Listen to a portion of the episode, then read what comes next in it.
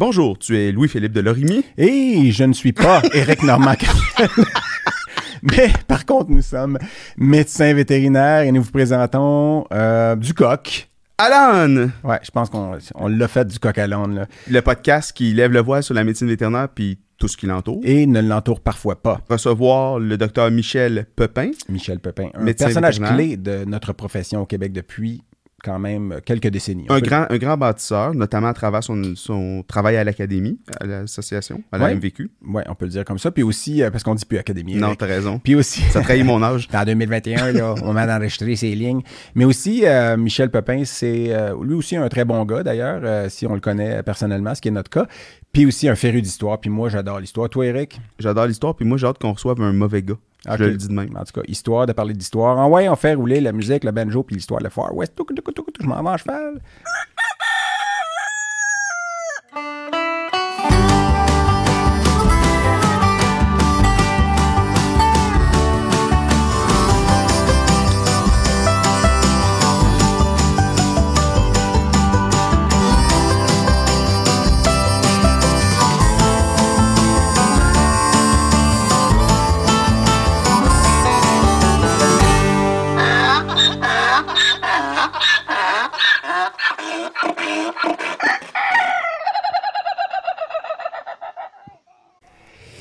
Hello! Eh bien, eh bien, eh bien. Bienvenue, Nous bienvenue revoici. Dans un nouvel Nous épisode revoilà.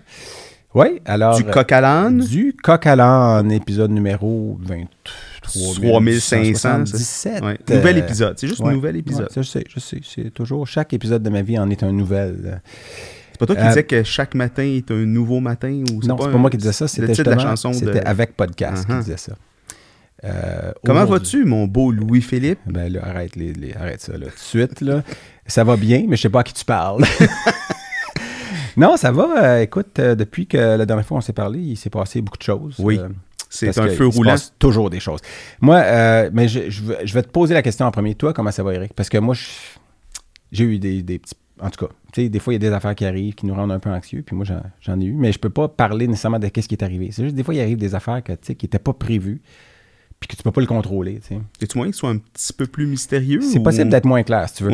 Mais c'est-à-dire que je me suis Explique-moi ça, Je me suis ce matin en étant stressé à propos d'affaires que je contrôlais pas. Puis je me dis, ça sert à rien d'être stressé à propos des choses qu'on peut pas contrôler. Mhm. Euh, mais en même temps, c'est pas tout à fait vrai. Parce que, tu sais, je, je repensais à Noé. Puis euh, je me suis dit, tu sais. euh, Noé, ben, le Noé? Ben, il y en a combien, tu sais? En fait, c'est une bonne question, mais oui, le Noé. Parce que, tu sais, lui, euh, s'il avait décidé de stresser à propos de quelque chose qui avait pas de contrôle, puis de. En tout cas, il- je veux dire, il a, il a décidé de- de- d'agir, puis une chance grâce à lui, parce que sinon, on n'aurait- pas de job. Fait que si Noé n'avait pas pris les choses en main, on n'aurait pas de job parce qu'il n'y aurait plus d'animaux. On est d'accord? Ouais, mais en même temps, il aurait peut-être pu laisser les moustiques mourir. hein? Il aurait pu. Mais est-ce que vraiment les moustiques étaient sur l'arche ou voguaient autour? Ouais, c'est une bonne question. Mais euh, de toute façon, c'est que je m'égare un peu. C'est parce que je me suis posé la question. euh, de toute façon, on sait pas. Noé, lui, on sait pas ce qu'il a fait avant puis après l'arche. Puis de toute façon, c'est lui qui la pilotait, l'arche. euh, C'est pas clair, ça, dans, la Bible. Puis moi, ça fait longtemps que je l'ai pas lu, vu que ça fait longtemps que j'ai pas été dans un, un hôtel américain. là. Mais ce qui en général va de pair. Là. Puis euh, Noé, qui d'ailleurs, qui est un prénom très populaire euh, en anglais, le Noah. Tout le monde appelle son fils Noah, en tout cas beaucoup de monde. Euh, puis moi, je, je comprends. Puis Eve aussi, tu sais, je travaille avec quelqu'un, sa fille, c'est Eve. d'ailleurs, qui est un Mais prénom. Tu, te rappelles que Eve et, et Noé, pas de lien non, ensemble. non, je sais qu'ils n'ont pas de lien ensemble, mais Eve, c'est un prénom qui est un, qui est un palindrome. Mais tu sais, un palindrome Oui. à trois lettres, on s'entend que c'est facile. Hein? Eve, ici et tous les autres, là. Euh, Mais ça n'enlève pas la qualité du palindrome. J'aime trop les palindromes pour ne pas mentionner ce mot-là régulièrement. Mais, euh, mais d'ailleurs, Adam, d'ailleurs, quand tu dis Adam à l'envers, ça fait Mada. C'est comme le début de Madame. Puis d'ailleurs, c'est avec, avec Adam qu'on a fait une Madame. Qui Oui, euh, avec sa côte, sa 13e. Mais, mais je, vais, je vais revenir à Noé parce que hum, Noé, euh, de, de toute façon, j'ai repensé à lui en me disant ça parce que ça sert à rien d'être anxieux. Puis tu sais, Noé, dans le fond, il était à une arche et un Y d'être noyé. Dans le fond, s'il pense. Mais, euh, en tout cas, je sais pas. Sérieusement, je me suis réveillé en ce matin en me disant ça. Noé, tu rajoutes un Y qui est noyé, tu y enlèves son arche aussi. Puis, euh, mais sinon, euh, ça va bien. Parce qu'on a eu un petit pépin récemment, puis on a réussi à contourner ça. Puis écoute, moi, je, suis comme à chaque début d'épisode, je suis excité comme pas un. Mais aujourd'hui, encore plus. encore plus parce qu'aujourd'hui est un jour nouveau. Euh, puis Eric, est-ce que tu veux justement introduire euh, notre euh, invité de marque, de Écoute, prestige? c'est- Oui, euh, c'est un avec un grand plaisir et un honneur qu'on reçoit Michel, et là, je vais le dire comme faut parce que Ben, tu m'as fait remarquer Écoute, ça fait 25 hier ans te soir à minuit que c'était Michel Pepin, en fait, Et non pas qu'il n'y avait Pépin. pas d'accent. Mm. Et donc, on a le plaisir d'avoir Michel avec nous aujourd'hui pour notre épisode. Merci, bienvenue. Ben, c'est un honneur. Merci infiniment de m'avoir euh, invité. Ben, oui, parce que, écoute, ça fait longtemps qu'on parle de faire ce podcast-là, puis qu'on, puis t'étais un invité que, qui était un incontournable, comme on dit. Mais ça m'insécurise un peu à vous regarder comme vous Je sais pas trop dans quelle direction on s'en va.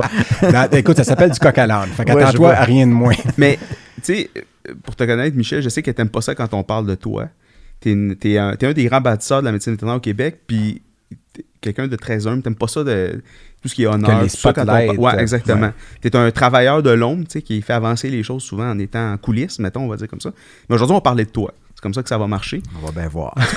on va bien voir. Pendant pendant un bout, là. Bonne chance. Mais, ben, écoute, je, je vais te la poser la question, moi. Est-ce que c'est les pépins qui ont un accent, puis les pepins, est-ce que vous êtes parents ou qu'est-ce qui est arrivé à l'accent? Théoriquement, les Pépins, ce sont des Français. euh, Pépin le Bref. Et puis euh, Pepin, ce serait des Belges. Mais euh, je pense que l'accent s'est perdu. Je sais pas à l'origine. Je pense qu'on avait un accent puis on l'a perdu. Mais on n'a pas cherché à le retrouver.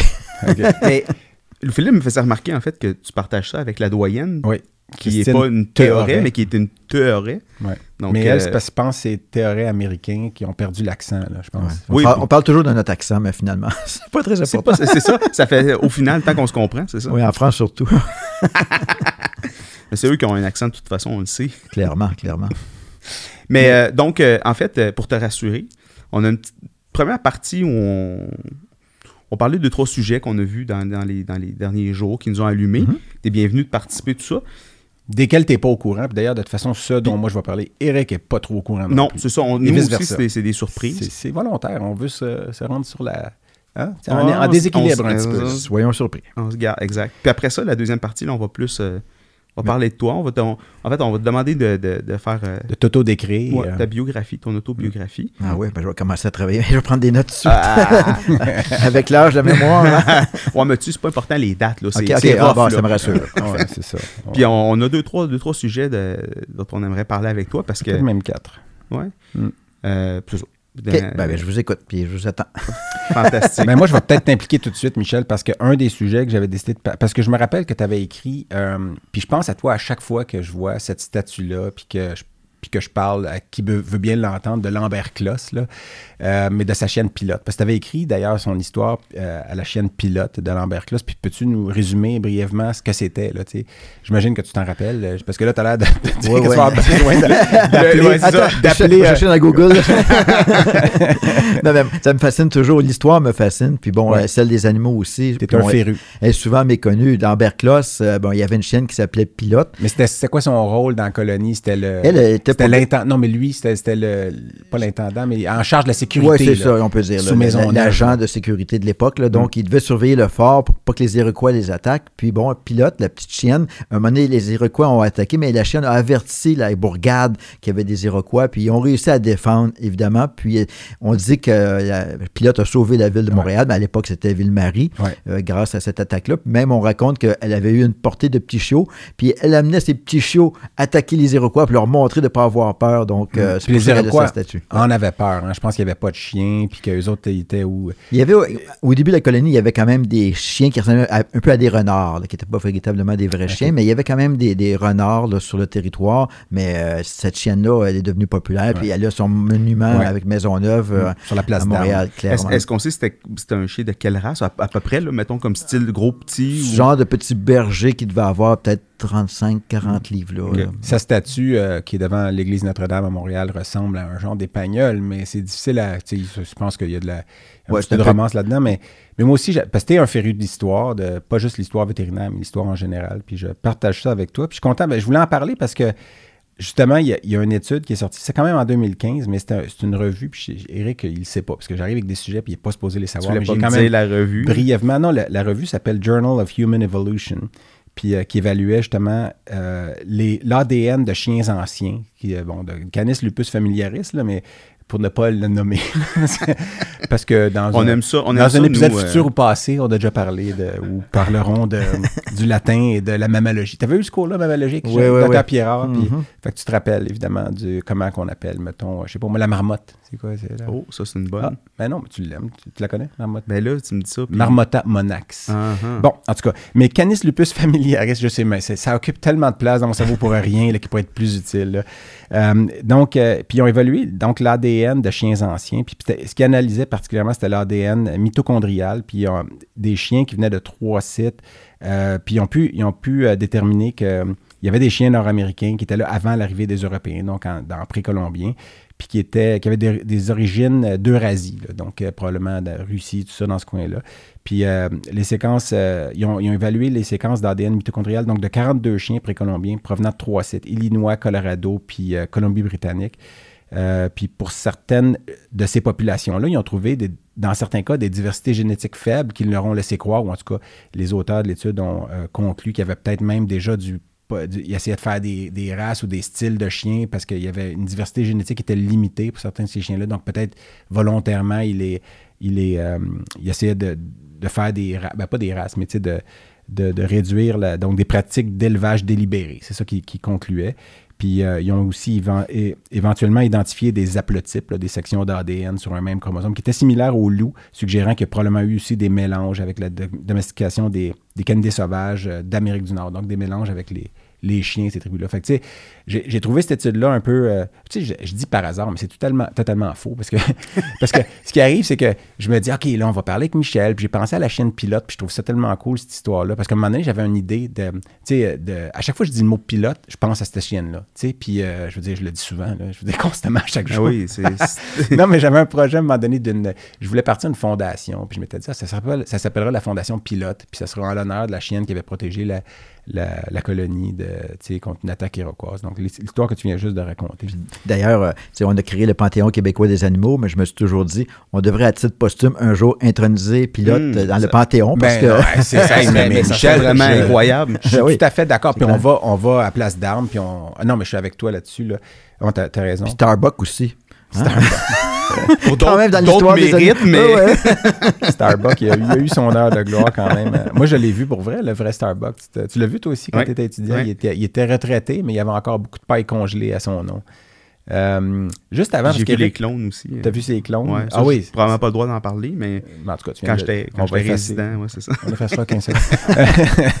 mais euh, juste avant que, parce que moi, je vais te laisser partir sur un sujet, mais juste avant, parce qu'on a, euh, moi, hier, euh, ou en tout cas, Non, non, mais attends, avant que tu ailles là, je veux Oui, juste dire, parce que ce que tu viens de dire, c'est hyper intéressant parce qu'en fait, le chien et l'homme, c'est une des plus belles évidences de coévolution, en Ouais. fait. Puis euh, ça, on en reparlera à un moment donné, mais c'est. Moi, mon hypothèse personnelle, c'est que c'est un des. Tu sais, on a parlé souvent de l'agriculture, puis tout ça dans les facteurs déterminants de l'évolution de la société moderne, mais tu sais, la présence du chien à nos côtés a été un avantage évolutif certainement très Ouais, ouais. important.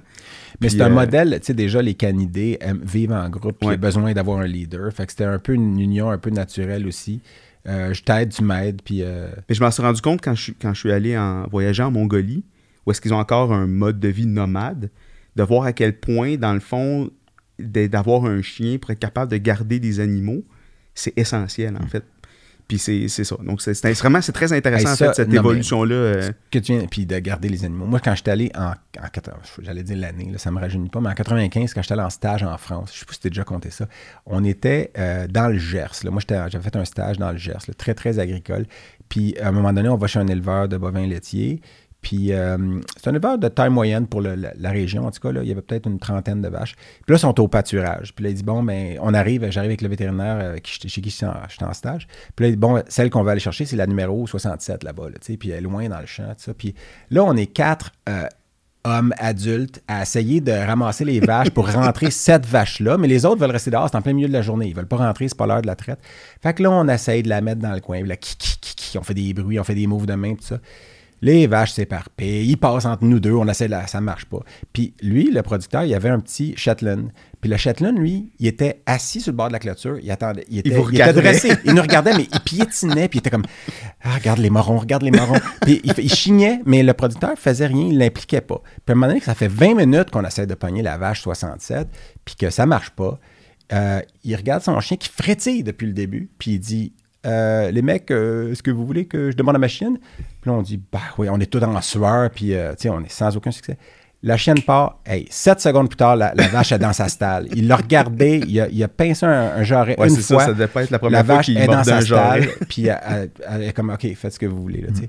Puis euh, vraiment, là, tu vois la perte d'énergie que nous, on a eu à quatre adultes, alors que le chien, en, deux minutes, c'était réglé. Là. Puis un de mes plus beaux souvenirs en voyage, c'est en Écosse, j'ai vu des chiens, sais, border. des border collies travailler dans En des- action. Impressionnant. C'est hallucinant. là. Ils sont 3-4, ils contrôlent le champ. euh, C'est fantastique. Moi, je trouve ça beau. Puis ça, c'est une race où, d'ailleurs, le, le look ou la- la- l'apparence, la, taille n'est pas un critère. C'est vraiment la qualité du travail au champ. Moi, je me rappelle de ça euh, via Vincent Caldwell, que son père avait des Highlands, là, des, puis, euh, puis des moutons, surtout, parce qu'il y avait, il, puis il faisait des, des concours où, où est-ce que les, les Border Collie venaient. Puis si ses parents ne sont pas Border Collie, ils peuvent devenir un Border Collie de race par leur aptitude au Ah ouais? travail. Euh, donc, euh, c'est ça, c'est impressionnant, ça. Les critères sont complètement différents, puis c'est bien mieux si tu y penses, versus un critère basé seulement sur le look, là, qui n'est pas, pas logique. Là. Non, parce que quand tu vas sur la fonction, c'est là que tu peux améliorer le pôle Ben génétique versus quand tu sélectionnes des critères Cosmétique, phénotypiques là. que tu sais pas trop ils sont codés comment. Puis, Ouais. euh.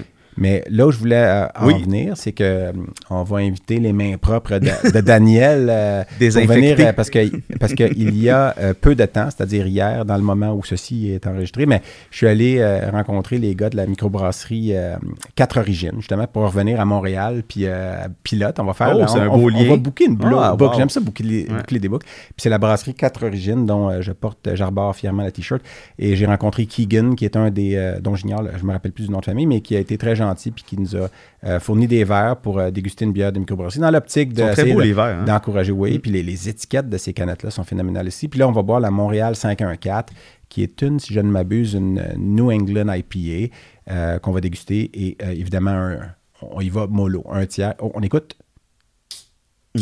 Oh, on voit que Daniel, c'est pas sa première canne de bière qui ouvre à vie. Certaine fluidité dans le geste. hein. Il n'y avait aucune hésitation. Le mouvement est perfectionné. On dirait une pub. Merci. Alors, les verres ont été désinfectés. Ouais. Euh, puis, euh, on va goûter à ça. Puis, je remercie encore Keegan et la brasserie Carte Origine. Allez les voir, ils sont à Pointe-Saint-Charles, sur la rue Saint-Patrick, tout près de- des conteneurs, des containers qui sont euh, au coin de la rue Bridge, en honneur de la reine Victoria. Qui, par ailleurs, était reine à 18 ans pendant que mon ancêtre se faisait accuser de. En tout cas. Euh, parce que c'est elle, tu sais, quand il. c'était- Parce qu'on en a parlé dans un épisode antérieur ou postérieur futurement euh, passé. C'est c'est fou comment je n'avais jamais porté attention à quel était la- le ou la Ouais, souveraine. c'était À ce Victoria. qui était toute jeune. Qui était oui. toute jeune, ouais. Pendant que, pendant que aux États-Unis, c'était Martin Van Buren, qui lui, les, les patriotes, euh, puis tu sais, ben, c'est parce que t'es un féru d'histoire, Michel, mais les patriotes essayaient d'a- d'avoir de l'aide des Américains euh, pour, euh, pour euh, avoir des armes meilleures, tout ça, pour faire leur pseudo-soulèvement, qui n'était pas vraiment violent au départ, mais puis il avait réussi à en trouver, mais, mais Van Buren avait demandé à ce que les armes soient confisquées aux lignes quand il revenait vers le nord pour traverser la frontière, parce que lui, il voulait pas être en froid avec le gouvernement britannique, parce que son fils était en Angleterre en train d'étudier dans les cercles de la... Tu sais, donc les États-Unis s'étaient séparés de la, de la Ouais, monarchie, oui. puis de- mais le président, son fils était là-bas dans les cercles de la haute société, fait qu'il savait que s'il faisait un geste pour bloquer les patriotes, il- les, les British étaient comme « OK, merci, euh, M. Van Buren ». Fait que on lève notre verre. Donc, Hey, euh, euh, Michel, merci. merci, de- euh, merci, d'avoir Michel, Santé, c'est une, une belle bière euh, trouble, comme on les aime, parce que moi, plus c'est troublant, des fois. Donc, santé. Excellent.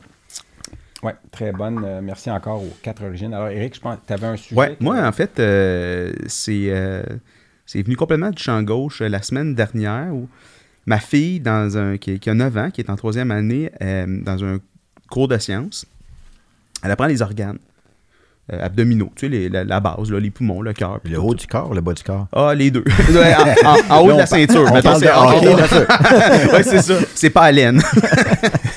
Et puis, euh, je me rappelle pas comment c'est venu sur le sujet, mais elle, elle me parle d'un organe qu'elle connaissait pas, nouveau qu'elle apprenait, puis elle me dit Ah, mais ça, il y en a deux comme les reins. Hmm. Puis là, je, je réalise en fait que dans sa tête, tout est symétrique à l'intérieur. Hmm. Puis là, j'ai dit Ben, non, en fait, la, la- les reins, c'est une exception. Puis là, je me suis mis à creuser ce sujet-là, en fait, de me dire Ta fille, elle te connaît. Hein? Elle savait qu'elle ouvrait une canne. assez- Hey! Puis on est, on est très biaisé parce que nous, les humains, on est des spécialistes de la reconnaissance du visage. Parce qu'on est des animaux sociaux Mm. pour identifier les autres individus de notre groupe. Puis c'est vrai que le visage, il est relativement symétrique. Mais à part ça, dans le reste de la nature, de façon générale, il n'y a pas de symétrie. Donc nous, on aime beaucoup, tu sais, dans la, la peinture, l'architecture, tout ce qui est les projections artistiques que les humains ont créées, souvent on aime ça, l'équilibre ou la symétrie, la symétrie. Mais dans la nature, en fait, c'est plutôt l'exception. Tout est asymétrique, en fait. Puis quand tu commences à regarder des, des coquilles d'escargot qui sont toujours dans le même sens, à la disposition de nos organes, c'est très intriguant. Puis, puis bon, là, j'ai regardé un petit peu, j'essaie de trouver c'est quoi l'explication de ça. Parce que même, même nos mains, en fait, on se dit, ah, elles sont symétriques. Ben, c'est une image miroir. ouais. Exact. Essaye de mettre un gant gauche dans la main droite, ça fonctionne pas. Donc, il n'y a pas vraiment de symétrie dans la nature. Pourquoi? Tu sais, je regarde les, les branches d'un arbre. On est plus souvent dans des, dans des, des, des- des schémas fractals, de fractals, que dans de la symétrie. Mm. Donc, on répète des schémas, mais c'est pas nécessairement la symétrie. Tu as expliqué ça à ta fille de 9 ans quand même. euh, Non, mais ça, c'est à partie. tu sais. J'ai dit non, la, la symétrie est, Oui. est une exception. Puis là, je me suis dit, mais pourquoi? Je ne me suis jamais posé cette question-là. Je suis tu sais, dans l'arc de l'abdomen. Mais, puis même nos. nos- tu sais, on a souvent un testicule plus gros, un sein, une main, un pied plus long. Tu sais, c'est- même. Là, tu, par- là, puis là, tu parles juste de toi. Là, ça, tu parles juste de toi. Je pourrais jamais mesurer ça. là. Euh, en fait, on a le testicule gauche plus bas parce que le rein gauche est plus bas, puis le testicule passe. dans- Ça, je veux dire, c'est clair que. Oui. Mais pourquoi le rein gauche est plus bas, tu sais? Alors, là, j'ai. Puis là, c'est Parce que la surrénale gauche est plus basse. Moi, je vois. parce que le foie est plus gros Parce à que gauche. la- puis, l'artère sais, rénale gauche est plus basse, fait qu'il faut qu'il soit à bonne place pour se faire nourrir. Mais non, mais. Mais, tu sais, c'est ça. Puis, on ne le sait pas, en fait. Il y, a pas, il y a plusieurs explications, mais une des choses, c'est que. Parce que quand tu prends un embryon au début, la division cellulaire, elle est symétrique. Ouais. Puis elle devient. La morula, puis tout ça. exact. Puis elle devient à un certain point Asymétrique, asymétrique. ouais. Puis chez certaines espèces, dont nous, entre autres, je pense que le chien aussi, il y a, il y a ce qu'il appelle un noyau. Euh, puis là, il pense que c'est de- qu'il y a des cils à l'intérieur, puis les cils font, se mettent à, à tourner dans un certain sens, puis ça organise les organes. Mais il y a d'autres animaux assez évolués, par exemple le cochon, qui ont exactement une asymétrie comme nous, ils n'ont pas ce noyau-là. Donc ça, ça l'explique pas tout. Puis d'autres pensent que ça remonte jusqu'au niveau moléculaire. En fait, quand tu regardes les, les- les- les protéines et les sucres, ils sont aussi très asymétriques. Il y a de la chiralité, hein, il y a toujours les, les- les droites et les gauches, Mm. puis il y a toujours un qui est plus abondant que l'autre dans la nature. Les veaux puis Dexter. ouais. Ouais, c'est ça, exactement. Ben, c'est ce qui est Mais droit. toi, est-ce que tu. Ben, vas-y, continue. Non, non. Mais en fait, donc, c'est juste fascinant de voir à quel point socialement, on est construit, les humains, à chercher de, de l'asymétrie, alors que dans les faits, on est très asymétrique. Nous, comme organismes vivants, nos cellules, nos organes, la fonction de nos organes, le, le, le, le foie. le- Hmm. Mais c'est plus facile à comprendre si tu penses que c'est symétrique, en fait. là. Oui, plus facile- exact. C'est plus facile à accepter, pas à comprendre, mais à accepter. Mais toi, étant un imagiste, euh, qu'est-ce que. Ça, ça vient te toucher encore plus? C'est pour ça que je dis ta fille a sais, je veux dire, en Oui. même temps, euh, Oui, parce que la topographie des organes, c'est au cœur de ce qu'on est, Ouais. nous. tu sais. Donc, mais euh, la, la symétrie, la. Ah, c'est difficile, hein, c'est ça, La j'ai- espace symétrie Oui. est particulièrement, en principe, plus vrai au niveau de la tête. hein. Tu sais, euh, la Oui. tête euh, est plus symétrique, mais encore là, c'est une image miroir aussi. C'est pas, mais tu peux pas euh, sortir de ça. là, mais puis finalement, ta conclusion, Eric. euh, de Non, non. C'était plus un constat, en fait, que, que j'ai- je m'étais jamais attardé à. à- tu sais, toutes ces années-là où, tu l'as dit, pour moi, l'anatomie, la topographie des organes est très importante, je ne m'étais jamais questionné sur. Parce que, tu sais, logiquement, tu veux de la redondance. Pourquoi, par exemple, dans nos organes, on n'a pas deux fois, deux foyers de cellules hépatiques séparés avec une vascularisation indépendante comme les reins qui nous donnerait de la redondance, en fait? Donc, il y a un choix évolutif là-dedans, puis, puis moi, je n'ai pas trouvé la réponse, mais c'est quelque chose euh, dont j'aimerais discuter éventuellement avec un spécialiste de l'évolution pour voir c'est quoi l'avantage évolutif, en fait, d'un point de vue euh, organisation de nos organes, d'avoir eu ce débalancement-là dans notre disposition des organes. C'est qui qui a deux cœurs? C'est les. les euh, Ben là, il faut que tu tombes dans des ordres vraiment plus. plus tu sais, genre les, ouais. les, Les- les, euh, les octopus, là, toute la. ouais, c'est ça, qui ont ouais. deux cœurs. Puis- Ouais. Mais si tu leur en enlèves un des deux, est-ce qu'ils survivent? Et ça, c'est une très bonne question. Est-ce que Je- je- y sais pas. Les lombriques, justement? il y a- a Tu sais, d'autres. Michel Les lombriques, les lombriques ont deux cœurs aussi, hein, ça? même plus, je crois, il y en a même trois ou quatre. Là. Ah ouais. Donc, euh. Ben, Moi, ce qui m'intéresse, c'est quand ta fille te pose des questions Ouais, comme ça, ça. là, tu dis jamais va voir ta mère. En tout cas, sa mère a dit va voir ton père, puis elle sait qu'elle a la paix pendant une heure. Deux vétérinaires. qu'est-ce ouais, c'est ça. Non, non, en fait, c'est que ma fille, elle me parle de ça, puis là, moi, je pars, puis elle a fait d'autres choses. Ben, pas- c'est- moi, je suis parti pour deux heures. La question l'intéresse pas, c'est juste. La réponse l'intéresse pas, c'est juste la question. aussi. Mais t'as répondu quoi à ta fille? Je lui ai dit, tu- T'écouteras le podcast. T'écouteras le podcast, chérie. je lui ai dit c'est un leurre et je vais prouver pourquoi c'est un leurre, puis j'ai pas été capable de trouver l'explication, fait qu'on a juste arrêté d'en parler. Ben, le 9 ans, c'est ça l'avantage, mais, euh, mais bon, enfin, bref. L'autre chose, Vas-y. je suis tombé sur une affaire par hasard cette semaine. en- Le même hasard que moi tantôt. Ouais. euh, Est-ce que ça vous est déjà arrivé, puis je suis certain que oui, ben pourquoi tu poses? d'être Pour l'introduire le sujet. pas- ouais. par, par- par- par politesse, d'être dans une discussion Hmm. avec quelqu'un, puis de pas savoir comment la terminer. Ben, Tu sais, d'être avec quelqu'un qui s'accroche à une discussion. Ah, Que tu lui donnes des signaux Ouais. verbaux, Ouais. non verbaux, que c'est. Toi, t'as des noms en tête. Ouais, ouais. hein? Dans la salle? Est-ce que tu louches ou tu me regardes? C'est pas clair. C'est pas clair. Pour vrai, c'était arrivé avec moi. J'éternise j'éternise ça, moi, des conversations. en tout cas, peut-être que. Regarde, peut-être parce que je trouve que tu me donnes du gaz. Puis parce que si j'éternise ça, c'est parce que l'autre te donne quelque chose. tu sais. C'est ça l'affaire, c'est qu'il faut vraiment que tu donnes des réponses plates pour que l'autre comprenne. Tes signaux, là, que tu dis. Tu sais, des fois, parce que oui, ça m'est arrivé, évidemment. Puis des fois, les signaux, c'est comme bon, mais je vais donner des réponses un peu plates. Tu sais, puis tu dis, ben, effectivement. hein. Tu sais, puis c'est de la, pseudo-écoute active ou est-ce que tu finis juste par l'encourager, puis dire que oui, il a raison pour finalement sortir de là.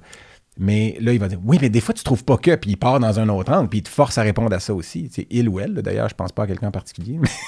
non, mais c'est parce que toi et moi, on s'éternise, puis les deux, on s'encourage. On se pitch de l'huile, puis sur le feu. là, mais, mais pourquoi tu poses ça? Est-ce que ça vient de. En fait, c'est que sur euh, le, site nature.com, c'était une étude, c'est des, psychologues qui ont fait ça dans un laboratoire, euh, presque 800, 800 personnes. Ils ont donné un temps déterminé. Puis euh, les personnes devaient se fixer un, moment où ils étaient. Ils trouvaient que la conversation devait se terminer. Et puis, euh, il y a seulement 2% des conversations qui se sont terminées au moment où les deux interlocuteurs l'auraient souhaité. Donc, euh, c'est vraiment une minorité de conversations. Puis à chaque fois, les gens, ils trouvaient soit d'un côté que ça s'était terminé trop rapidement, ou ça s'était éternisé, puis ils savaient pas comment. Puis, puis il y, a- il y a comme pas de. de- ils savaient pas comment signaler à l'autre que c'était c'était terminé, que cette C'est celles-là conversation-là. qui sont pénibles. Trop rapidement, ça veut dire quoi? C'est en fait parce que le sujet était épuisé, là. Mais c'est celles qui, sont pénibles, c'est celles qui s'éternisent, ou toi, tu trouves que le sujet a été couvert, mais l'autre personne, clairement, trouve pas que c'est le cas. Mais parce que c'est rare que dans une conversation qui n'est peut-être pas formelle ou par écrit, que tu vas dire à la personne, à ton interlocuteur, c'est beau, la conversation est terminée, j'ai plus rien à te dire. Souvent, on, on va pas d'être formel comme ça, on va essayer de trouver... ben, c'est perçu comme étant impoli de. de- Exact. Ouais. Et pourquoi certaines conversations se prolongent dans le cadre de porte, euh, près de l'auto? euh, tu sais, quand on est dans une situation où on peut parler librement puis confortablement, on dirait à un moment donné que ça s'épuise, puis il suffit juste de se lever, puis là, je m'en vais, puis là, ça part. Ouais. Puis une heure après, on est encore dans le cadre de porte. Là, Eh, Là, c'est dur. Ouais, là. mais là, c'est une- ouais, ben, Ferme la porte. c'est un peu ce qui a mené à ce podcast. Là. Tu sais, Eric, ça nous est arrivé quand même euh, plus qu'une fois d'avoir des discussions qui sont éternisées. Là, je veux dire, un peu. euh, Ça dépend de quelle heure de la journée aussi. Tu sais, euh, une heure à une heure du matin, c'est pas la même heure qu'une heure à une heure d'après-midi. là, tu sais, non, c'est peut- sûr. Puis, c'est- puis de- puis ça dépend dans quel état tu es aussi au niveau de la netteté, là, mais, mais c'est vrai, c'est vrai que c'est, drôle parce qu'on en parlait juste avant de commencer, puis c'est vrai que c'est ce qui a mené à cette idée de podcast-là, c'est ce qu'on faisait dans les congrès de la MVQ. Souvent, c'est comme ça que ça, Ouais. ça a commencé une fois nous- qu'on nous mettait dehors de la salle. là. Après le, le, le- le party du samedi soir, ben nous, on, on continue. On avait deux, Mais- trois... euh, Mais des discussions qui sont pas nécessairement ah oui, tel cas, non, non, non. Pas parler de. Mais des fois, oui, aller par- divaguer sur des choses qui ont, qui ont rapport de près ou de loin à l'animal, à l'homme ou à nos vies en général, de toute façon. Mais après ça, ce qui a mené à ça, c'est de dire ben, est-ce qu'on peut inviter, est-ce qu'on peut faire un podcast où on peut intéresser d'autres personnes? Bon, on espère qu'on n'est pas juste trois à écouter ça en ce moment. Là. Puis qu'il il peut avoir. Moi, je trouve que ton, ton- justement, le genre d'histoire que tu m'amènes comme ça, c'est ça que j'aime entendre. Là, puis, mais là, je pense que la discussion est terminée. Trop tôt ou trop tard? Ça, Non, juste parfait.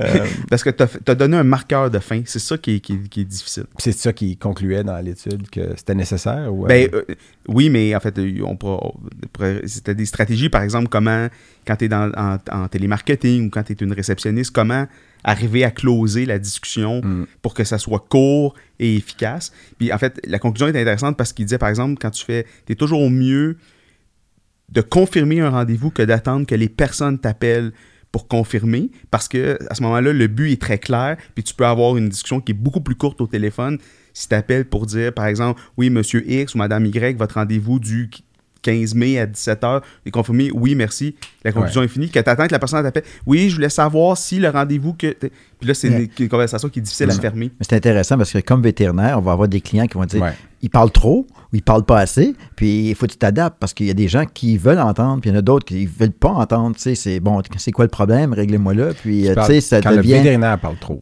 Oui, ça peut être ça. Ça souvent. peut être le client aussi. Ça, peut être- ça peut aller dans les deux Mais la sens. perception après, c'est quoi? Il, il m'a rien dit, ou il, euh, il parlait plus. Mm. pour rien dire. Tu sais, c'est- il faut s'adapter à chaque personne. Là, ils, sont tous, ils sont tous différents. Ça, c'est très, c'est peut-être un des aspects les plus difficiles. Tu sais, vous, non, mais Eric, vous faites des rapports écrits, puis on va aller vous parler, les radiologistes, puis avoir une. Mais quand tu parles à un client, puis tu- là, en plus, en, en- en période où on les voit pas euh, nécessairement toujours de visu, là, les clients, leur réaction corporelle, mais, mais quand ils sont dans la salle de consultation, tu leur donnes l'information, puis des fois, tu dis, est-ce que je suis en train de le perdre? Est-ce que c'est des détails qu'il ne veut pas savoir ou est-ce qu'il en veut plus? Puis, euh, puis tu le sais par leurs questions, par contre. Par- parfois, c'est là où tu le sais. Là. Mais surtout c'est- avec des spécialistes, là. Il faut faire attention au niveau de langage. Mais c'est un, c'est un- Ouais, écrime. moi, moi, moi- moi, ça m'arrive une fois par année d'aller parler à un client, puis c'est là que tu te rends compte qu'un radiologiste, pour vulgariser un client, on l'a pas. Euh, souvent, ils me regardent et ils ne comprennent pas les mots que je dis, mais, mais, mais c'est intéressant parce qu'au moment où le vétérinaire puis le client rentrent dans la salle de consultation au début, ce, ce niveau d'attente-là, s'il n'est pas verbalisé, il n'est pas connu. Tu le sais pas. Toi, tu as ton style comme professionnel, puis tu as le client qui a des attentes de niveau de communication. Fait que, tu sais, comment tu fais pour arriver à un niveau que les deux sont satisfaits? C'est, vraiment intéressant comme... Puis, comme... puis la nouvelle génération, euh, par rapport à l'ancien, euh, ils viennent informer. Tu sais, fait que clairement, ton client, il peut des fois avoir tellement d'informations que tu dis à quel niveau je me situe là. Hmm. Mais moi, euh, c'est une des questions que je pose euh, souvent au début de la conversation, c'est euh, bon, votre chien, moi particulièrement, c'est que je vois des patients qui ont le cancer ou qui ont été di- diagnostiqués avec un cancer récemment. Fait je leur demande, bon, votre vétérinaire vous a expliqué c'était quoi le cancer, qu'est-ce que vous savez actuellement sur la maladie, puis êtes-vous allé voir sur Internet? Puis quand la personne me dit non, mon vétérinaire m'a juste dit que c'est un cancer, j'ai décidé de ne pas aller voir avant de vous rencontrer. Pour moi, c'est comme, ah, c'est une libération, parce que là, je sais que je parle à, à une personne qui est, j'allais dire, vierge de connaissances, dans le sens où moi, je peux pas leur bal- baragouiner, mais leur donner ma version de c'est quoi, parce que on parle de tumeur X, tu vas sur Internet, tu vas lire des témoignages de gens, mon chien a vécu 5 ans, ou non, ils ont tué mon chien avec de la chimio. Puis là, la réalité, souvent, est entre ces extrêmes-là, puis quand, quand ils savent, quand ils n'ont pas d'informations, mais tu arrives, tu leur donnes l'information que tu voudrais qu'ils sachent. Puis après ça, je leur donne par écrit. Puis je dis maintenant, vous pouvez aller voir si vous voulez sur Internet, mais vous allez voir des choses qui vont sortir de ce que je vous ai dit à l'extrême dans un sens ou dans l'autre. Quand quelqu'un arrive avec une pile de documents dans le temps où il imprimait des choses, là, ou que quelqu'un me dit, ben moi, à date, j'ai vu ça, puis je suis sur le groupe de, de, de, support de telle affaire, là, c'est- plus pénible parce qu'il faut déconstruire des mythes qui ont, ou des mythes ou des informations qu'ils ont apprises. Puis ça, c'est c'est difficile. C'est ça. Moi, c'est, moi, c'est ça qui est le plus difficile des fois. Fait que c'est pour ça que c'est une question que je pose. Qu'est-ce que vous savez? Puis quand c'est. euh, tu sais, aussi, des fois, je vais poser la question parce que je vois dans leurs questions, est-ce que vous êtes dans le milieu de la santé? Je vais poser cette Mm. question-là parce que je vois qu'ils me posent des questions précises. Puis là, ils me répondent, ben oui, je suis, euh, je suis médecin. Bon, OK, ben moi, je vais changer mon niveau de langage puis je vais couper court. Tu sais, je vais aller vers des. Puis euh, ça, ça peut aider aussi. Est-ce a la même chose en tant que parent?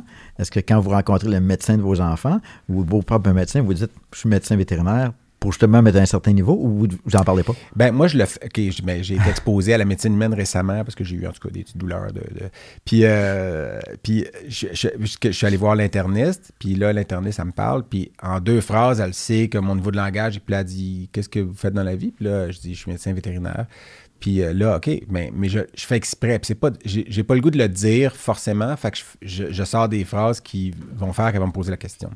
Puis quand je suis allé, euh, c'est ça, quand j'ai vu un médecin récemment, c'est ce que j'ai fait. Puis ça, ça marche assez bien comme tactique. Ouais. moi, Je dire, moi aussi, je, je- je parce que me faire simplifier à dis outrance pas, quand je dis ah, pas en arrivant, ah, je suis médecin vétérinaire, mais tu- en général, tu, tu vas dire, je sais pas moi, ah, j'ai regardé la biochimie, puis il y a telle affaire. euh, puis là, là, on dit, ah, vous êtes dans le domaine médical. Puis là, je Parce dire, que oui, tu as je- su je- comment dire le mot Ouais. biochimie. Oui, c'est ça. Je dire, oui, je suis médecin vétérinaire. Puis là, eux, ils changent leur niveau de discours, tu le sens. Mais là, ils savent, parce qu'ils savent pas que tu es radiologiste. Parce qu'ils disent, ben là, ben là, médecin vétérinaire, faut le dire vite.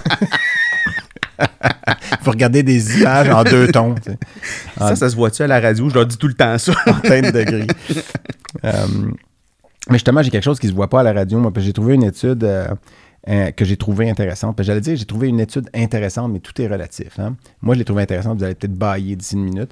Mais euh, d'ailleurs, ça, c'est un- c'est une autre étude. On parlera du bâillement à un moment, donné, du bâillement contagieux. Euh, mais c'est une étude qui date de 2021, donc c'est très récent.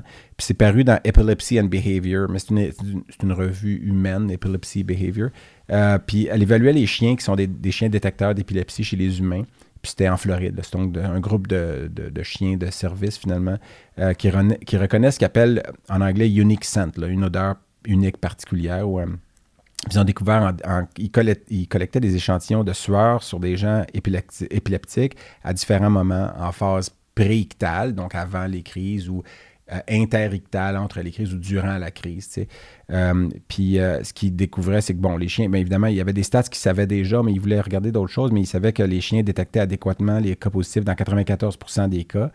Puis quand ils comparaient, euh, quand, quand ils comparaient les justement ictal, où c'était positif, versus interictal, où là, il n'y a pas cette odeur particulière-là que les chiens reconnaissent. Puis ils ont regardé aussi les échantillons de sueur de non-épileptiques, puis les, de 19 personnes non-épileptiques, les 18 étaient négatifs sur les 19, donc il y avait un faux, entre guillemets, un faux, euh, un, faux positif là-dedans. Euh, puis ce qui était intéressant, c'était que euh, les chiens percevaient un signal positif dans 79% avant la crise, puis la durée moyenne de, ce qu'ils appelait la warning phase, donc avant que la crise arrive, c'était 68 minutes. Ce qui est quand même assez long. Donc, plus d'une heure avant la crise, ils pouvaient détecter ça, alors que les électroencéphalogrammes, puis tout ça, démontraient aucune activité anormale. Donc, bien avant les signes euh, euh, neuro, euh, électriques, dans le fond. Puis il mentionnait que, bon, évidemment, plus de recherche était nécessaire pour découvrir c'est quoi ces composés-là, mais il y avait quand même, c'est des composés à base de carbone, évidemment, parce que pour pas revenir à un épisode où on a peut-être parlé de ça, euh, mais ils éva- évaluaient, puis ils ont, fini par trouver comme quelques composés qui ont, qui isolé, puis qui semblaient des candidats à peut-être être les unique scent là, que les chiens détectent. Donc, ils pouvaient faire ça à double insu aussi. Puis d'ailleurs, il il y a des critiques des fois sur ce genre d'études-là que, ben, le chien, peut-être, euh, le, le- le- le chien commence à s'énerver, le patient voit son chien qui s'énerve, fait qu'il fait une crise de stress parce qu'il voit son chien qui s'énerve, puis finalement, le chien a prédit une crise qui serait peut-être pas arrivée s'il n'y avait pas eu cette ré- réaction-là. Mais il faisait pas ça, c'était à double insu parce que les chiens, finalement, étaient séparés, de, ils, ils sentaient les échantillons sans être en présence de la personne. Fait que- puis il expliquait toutes les. Il, il dé- détruisait les possibilités de critique, en fait. C'était très, très bien fait. Euh, puis euh, j'ai trouvé ça très intéressant, en fait. Parce Mais que- moi, euh, c'est plate, là, mais je vais te ramener ça à la résonance parce que quand on regarde un cerveau de chien à l'IRM, c'est, là, je vais le dire, c'est phénoménal. Les lobes olfactifs, Ouais. comment ils sont proéminents, puis, Mm. puis cette cavité-là nasale, qui est une- nasaux ouais, qui est une caisse de résonance pour les odeurs, puis justement avec toute ces, ces- ces- cette muqueuse-là qui est, qui est repliée sur elle-même, tu te dis c'est une machine à sentir. C'est impressionnant. C'est incroyable. Moi, j'avais, j'avais vu un, euh, un jeune euh, Saint- Saint-Hubert euh, qui avait été présenté pour un. Je sais pas trop, il y avait eu. Il y avait une bosse sur le museau. Mais c'était, je pense qu'il y avait eu un trauma, puis il a fait une hyperostose quelconque. Mais on avait scanné son, sa tête quand j'étais en Illinois. Puis les cornets nasaux d'un Saint-Hubert d'un an, en santé, avec juste une petite hyperostose de C'est choc, là. magnifique. C'est C'était très, très beau. impressionnant. C'est- c'est Tu, regardes, regardais euh, un, un CT scan d'un un bulldog euh, anglais à côté. puis Ils ne doivent Ouais, mais pas là- sentir grand-chose. Leurs cornets nasaux sont écrasés d'avant en arrière. Il y a pas... Alors que les cornets du Saint-Hubert, c'est des c'est comme un millefeuille Ouais. replié sur lui-même. C'est très, très beau. Ça, tu, tu devrais mettre ça dans ton salon. Là. Une Ouais. image. euh, T'as raison. ça. Je c'est pensais vrai. à ça. Puis le, tu sais, le, le, le lobe olfactif, d'ailleurs, c'est pas surprenant que. Euh, je sais pas, j'ai les chiens qui ont des traumas crâniens, s'il y en a qui perdent l'olfaction, j'imagine que oui, parce que chez les humains, c'est le sens qu'on perd en premier quand il y a un trauma. Souvent, c'est un trauma à l'arrière de la tête, le contre-coup est en avant, puis notre petit lobe olfactif niaiseux qui est tout petit passe, se fait écraser.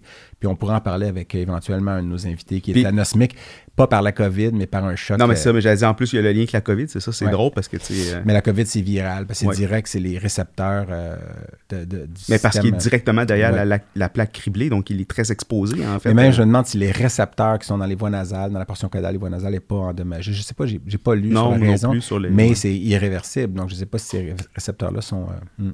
C'est impressionnant. Et puis d'ailleurs, ma, ma conjointe, euh, euh, qui est une interniste en médecine vétérinaire des, des animaux de compagnie, euh, elle a une anosmie partielle qu'on a découvert récemment. Pas, pas qu'on a découvert, elle le savait déjà, mais les gens y croyaient pas à la job. Parce que récemment, euh, au centre vétérinaire Rive-Sud, il y a eu un, un chien qui était fraîchement arrosé d'une moufette. Ça fait longtemps que je n'avais pas senti un intense comme ça, qui est rentré dans l'hôpital.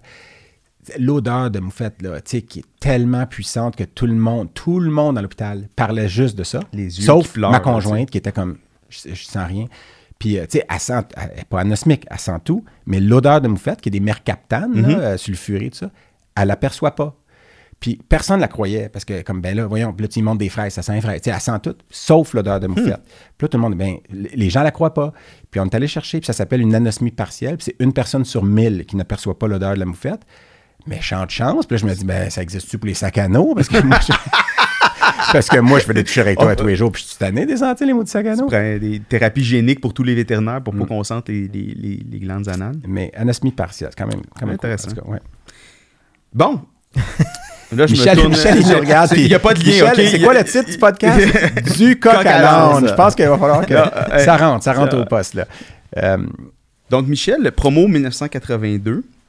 Moi, euh, mon premier contact avec toi, euh, je, je- je dois te le partager parce que j'ai été euh, nommé comme étudiant depuis longtemps. En fait, je ne sais pas quand est-ce que ça a commencé, mais depuis longtemps, il y a un poste pour un étudiant sur le conseil d'administration de la MVQ. Ça a commencé en 81, j'étais le premier. Ah J'avais Mais réussi à convaincre l'association que ça prenait des étudiants. ouais, ouais, Hey, c'est ouais. intéressant, tu vois, je savais pas que c'était toi qui avait, qui avait introduit Initier ça, ça. mm. qui existe encore aujourd'hui. hein. C'est- C'est vraiment... Moi, je trouve ça excellent comme idée. Ouais.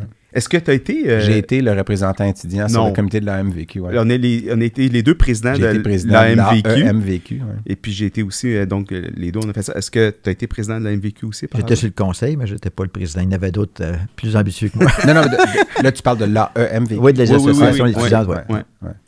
Et donc, euh, je me rappelle euh, donc avoir siégé comme étudiant et d'avoir été, c'était sous euh, le règne Chény, qui était président à cette Ben, époque-là, Michel Chény. Moi aussi, je pense. C'est- possible parce qu'il a dû faire quand même un certain fait nombre de... Peut-être Joël Bergeron aussi l'avait Non, été. ben Joël, il était sur le conseil, mais il était président après. Après ouais. Michel, OK. Et puis je me rappelle comment j'étais impressionné par toi, par tes idées, par ton... Ben, tes connaissances de la- Ouais. la, ta compréhension, en fait. Puis j'ai compris plus tard, j'imagine que déjà à l'époque, ça avait commencé les sondages, puis tout ça, mais ta compréhension fine, mais, mais c'est pas que ça, parce que ça serait réduit de dire c'est juste parce que oh, tu as posé des questions, puis tu as des chiffres. C'est ta compréhension aussi des enjeux, puis de voir venir un peu les, les, les coups à l'avance. Moi, ça, avait- ça m'avait beaucoup impressionné. Puis ça m'a donné le goût de m'impliquer à la MVQ. Ça ça m'a vraiment... C'est euh, gentil. Ouais, ça m'a vraiment... euh, t'as t'as induit cette émulation-là. Fait que ça, c'était mon premier contact avec toi. Euh, puis j'aurais le goût qu'on en parle un peu de la MVQ parce que c'est quelque chose qui a beaucoup évolué. transformé, je pense, la pratique vétérinaire des, des petits animaux au Québec. Puis j'aimerais ça un peu que tu, tu m'expliques. Tu sais, le premier congrès, ça a été ton idée. Le rapporteur, nous, on a, on a été des collaborateurs un peu. Comment ça t'est venu, cette idée-là de, de, de, de- de transformer, qui, est- qui, existait déjà, l'Académie, mais de transformer dans ce qu'elle est devenue aujourd'hui? Mais écoute, moi, depuis le début, je- quand j'étais jeune, je tombe, il dit qu'on tombe en amour avec les animaux, on veut devenir vétérinaire. Moi, je tombe bien, je pense, en amour avec la profession. Euh, j'ai rencontré des vétérinaires qui m'ont fait découvrir cette profession-là. J'ai été honoré de pouvoir rentrer comme euh, étudiant. C'était pour moi un, grand honneur et un privilège. Puis, dès les premières années à la faculté, euh, ben, je me suis occupé du journal étudiant. J'ai réussi à convaincre le comité qu'il fallait deux portes ouvertes, ou- une porte ouverte aux trois ans au lieu d'aux quatre ans pour qu'on puisse profiter de l'expérience. C'était de mettre en valeur la profession. Donc, dès le moment où j'ai commencé à m'impliquer, c'était ça qui était important. Ensuite, je suis parti à Rimouski. J'ai commencé à faire des médias. J'ai écrit un livre sur l'histoire des vétérinaires parce que c'était mettre en valeur aussi l'histoire des vétérinaires. Je trouvais ça important. Ce livre-là, là, en passant, ça a été euh, un livre de chevet pour moi avant que je rentre en médecine vétérinaire. là. Je ne sais pas comment j'étais tombé sur cette copie-là, mais moi, puis là, Eric tient fièrement une copie dans ses mains en ce moment là, de, du livre Histoire et petites histoires euh, des médecins vétérinaires. En fait, euh, j'en ai deux copies, puis là, on, on- on s'est comme réalisé que c'est, c'est vraiment.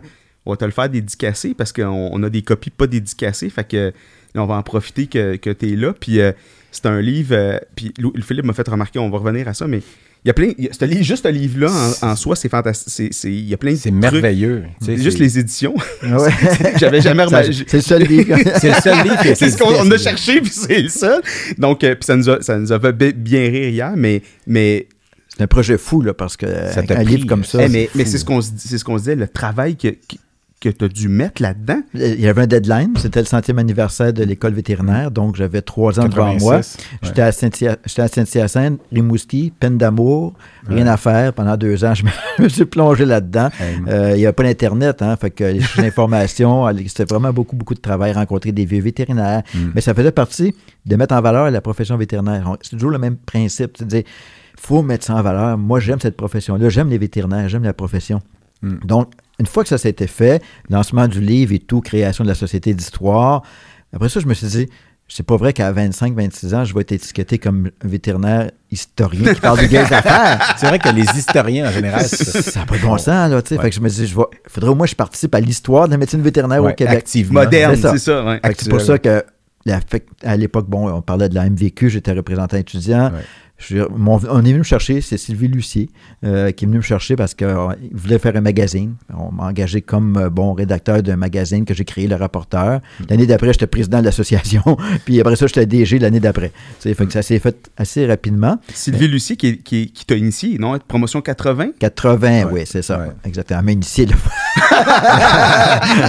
ça, ça fait plusieurs choses. mais- Oui, clairement. De même. Ben, en tout cas, c'est pas grave. hein, Non, non. On a tous notre parcours.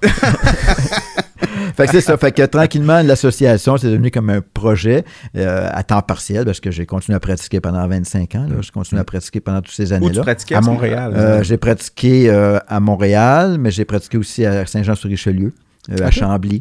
Ah oui? Fait 4 ans à Chambly, 4 ans Saint-Jean. J'ai eu un passage à la SPCA de Montréal, donc euh, une période où il n'y avait pas d'ouvrage pour moi dans les petits animaux. On m'a proposé le poste de directeur de la santé à, euh, à la SPCA. C'était la première fois depuis 1869 qu'il y avait un vétérinaire à temps plein à la SPCA. Wow. Puis c'est venu sur euh, une décision du conseil d'administration qui ont décidé qu'ils fermaient les chambres à gaz. Mm. Mais ils ne se sont pas rendus compte que ça prenait une alternative. Ouais. Puis là, à ce moment-là, l'ordre nous a dit ça prend un contrôle des barbituriques, ça prend Mm. bon. Fait que là, ils ont engagé un vétérinaire. J'avais Suzanne Bertrand avec moi, puis une vingtaine de techniciens.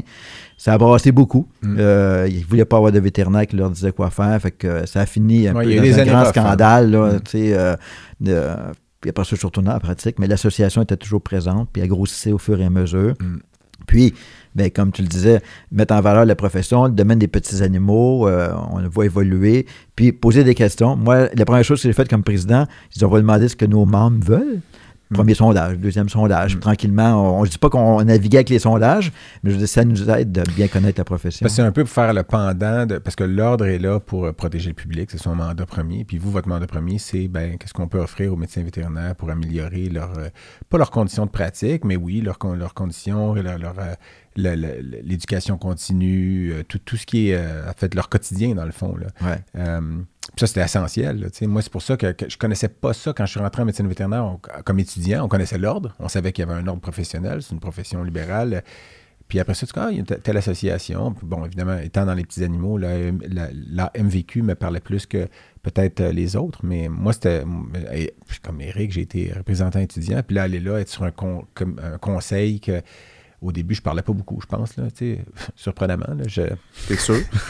non, mais c'est impressionnant. C'était impressionnant. Moi, je Puis, euh, vous rappelle, parliez de vraies choses. On était- moi, j'étais étudiant de deux ou troisième année à ce moment-là, je pense. Ouais, Peut-être en troisième, Je j'imagine. me rappelle, euh, tu sais, les, les congrès où est-ce qu'on se promenait avec les walkie-talkies. Là, ça, c'était le fun parce que c'était un jouet. Là, on se promenait avec les walkie-talkies. On pouvait... Mais, mais, Mais- parlons des congrès parce que, écoute, moi j'ai j'ai fait plusieurs congrès, autant généralistes que, que de spécialistes, puis ce congrès-là, il est, il est unique. là. Tu sais, Le côté euh, haute qualité des conférences, ça c'est très bien. Michel Chénier, là, je veux dire, lui, il faut lui donner tout ça, toutes ces années-là. C'est- Exact. c'est de- avant tout, un congrès, c'est du scientifique. Ouais. Moi, je faisais du crémage autour, là, pour que ça soit quelque chose d'agréable. mais c'est ça qui est euh, unique. Ce ouais. côté-là festif, tu sais, pour Mhm. nous, c'était un événement quand on était des jeunes vétérinaires, d'être là, même en étant spécialiste, parce que le contenu scientifique s'adresse moins à nous, mais c'est un événement, il faut que tu sois là.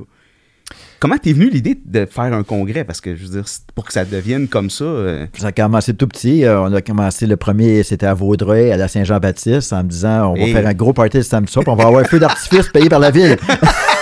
Il a plu, puis on était tu sais, 35 vétérinaires, puis c'était pas une bonne idée de faire ça la fin de semaine de la Saint-Jean. On l'a appris l'année d'après, on était à Bromont, puis tranquillement, on l'a construit. Mais c'est toujours avec l'idée d'intégrer. Moi, je voyais déjà que la profession se féminisait, euh, que les femmes, c'était de plus en plus important, puis la Mm. famille était importante. Donc, dès le départ, garderie, soirée, spectacle pour les enfants, il fallait que la famille soit réunie ensemble. Ça, c'est Mhm. c'est probablement ce qui nous a marqué le plus. Puis, Ouais. je voyais l'idée aussi d'un tout inclus.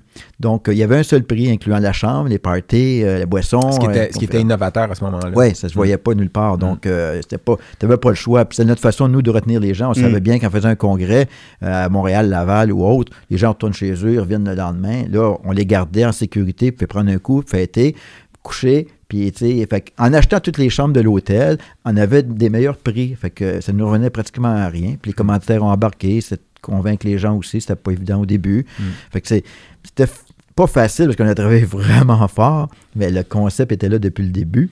Puis moi, je voyais déjà quand c'était tout petit, beaucoup plus grand, un, un aspect international. tu sais. Je voulais que notre congrès puisse devenir un congrès tu sais, où on reçoit des vétérinaires étrangers, Mm. que des congressistes puissent. On n'est pas rendu là. La pandémie nous a mis un, Ouais, un break frein, pendant ouais. une Mm. couple d'années. Mm. Mais là, on le développe du côté de la francophonie. Fait qu'il y a moyen de faire autre chose. Là. Mais euh, Ben, mais moi, je, ben, nous, les on a- deux, on a présenté en France, Eric et moi, puis moi, j'ai adoré ça. Moi, je, sais, j'ai des racines françaises, évidemment, là, par le fait même de, en fait, de, de, de ma- ben, cas, de mon, mon ancêtre qui est arrivé euh, 200, 200 ans après la chaîne pilote, là. Euh, mais, euh, puis quoi, qu'est-ce que... Par rapport à toutes nous autres ici, Non, qu'on non, a oui, des ascendances françaises. Je, je sais, je sais. Oui, oui. Eh, Eric, je parle pour moi, je peux pas parler pour toi. là. Tu sais, toi, t'es américain. De moitié. euh, oui, mais il reste Mon que- nom, c'est Lemay, là. C'est aussi dans les premiers colons. euh, En tout cas, c'est ce que disent les lemés. Mais... mais- c'est euh, manger non, mais des fesses. Pour moi, non, non, mais pas. ouais. Mais euh, pour moi, d'aller euh, présenter en France, c'était. Puis c'était pas. ah, Ça s'est arrivé un petit peu par la fesse gauche, par exemple, quand j'étais allé, parce qu'il y avait une autre conférencière qui était. Fait que j'étais dans ta chaise, euh, mais de- de- une autre conférencière qui avait été invitée, puis elle, elle pouvait pas euh, y aller. Puis, mais moi, j'étais comme, ben, je vais y aller. Tu sais, moi, j'étais. Puis c'est juste les sujets m'étaient imposés. Là. Ça, c'était le particulier de la VAC, là, où est-ce qu'il me disait, voici tes quatre conférences, puis là, les quatre titres, puis là, il y a des tumeurs. Tu sais, je suis oncologue, je, je parle de tumeurs à tous les jours, mais il y a des tumeurs que j'aime moins que d'autres, puis il y en a que j'aime plus que d'autres. Puis tu sais, si j'ai à choisir, il faut choisir ça, ça, ça, ça. Puis là, c'était comme, Ah, c'est quoi ça? Je, je peux pas. Mais j'étais allé, puis finalement, j'ai préparé des conférences sur des sujets, puis ça, te force à arriver avec quelque chose d'autre. Mais moi, j'étais inquiet, j'étais comme, est-ce qu'ils vont me comprendre? Comment je vais parler? Moi, je suis, je fais des jokes, je suis animé. Les Français, c'est protocolaire, puis c'est boum, boum, boum, l'information, puis c'est- c'est un peu. euh, euh, le, ton est pas le même. Puis moi, j'arrive, puis les, Français, vétérinaires français qui sont au Québec me disent Tu vas voir là-bas, il y a de l'alcool à tous les kiosques dans le, salon des exposants, ce qui est impossible ici parce que ça coûterait une fortune, les droits qu'ils demandent, puis tout ça. Puis effectivement, j'arrive là-bas, puis ma conférence était en après-midi, puis il y avait du champagne à chaque kiosque. Euh, donc là, tout le monde qui écoute ça va vouloir aller voir un congrès, assister à un congrès en France. Puis euh, finalement, j'arrive à mon. J'avais pas dîné. J'ai bu deux, trois coupes de champagne. Puis je suis comme, hey, il faut que j'aille présenter. Puis j'étais nerveux à l'idée de présenter, mais l'alcool a aidé un petit peu. Puis j'étais arrivé au podium, puis j'ai vu les deux personnes qui présentaient avant moi, puis c'était très français, protocolaire. Puis j'étais comme, ah, je peux pas faire ça. Je peux pas faire ça. Je veux dire, il faut que je sois moi. Puis je vais, faire attention à la, la façon que je parle pour mon accent, mais je vais euh, quand même euh, euh, Louis-Philippe, avec un accent neutre international. Puis j'ai fait rire la salle quand même. Puis c'était c'était un, un feeling quasiment parce que moi, j'aime faire rire le monde, puis ça, comme tout le monde, puis comme mon fils le fait un peu trop à l'école. Mais euh, euh, puis euh, ça, avait, ça avait super bien été, dans le sens où le monde a compris le message passé, ce que je devais leur apprendre en termes de tumeur, puis, puis ça, ça a passé aussi. Puis ce qui est drôle, c'est que dans la salle, euh, il y avait euh, ma conjointe actuelle avec qui je suis depuis un an qui était là. Puis c'est la première fois que. Mais elle, elle me, elle me dit ça quand on a commencé à sortir ensemble. Elle était dans la salle. Puis elle, Tu elle l'avais a dit- impressionné. ben, je sais pas si. Oui, elle, a dit que quand j'ai commencé à parler les premières minutes, elle, a voyé un, tra- un train wreck, là, un- parce qu'elle elle disait Voyons donc, c'est qui ce conférencier-là qui est complètement déjanté comparé à ce qu'ils sont habitués de voir, les professeurs de, qui sont, sont sur un piédestal avec la hiérarchie française. Mais moi, j'aime ça. Quand ils viennent ici, je pense qu'ils s'attendent aussi à ce que c'est différent, assez convivial au Québec, puis ce, mélange-là, parce que tu es très impliqué dans la VAC, puis la FAVAC surtout, là.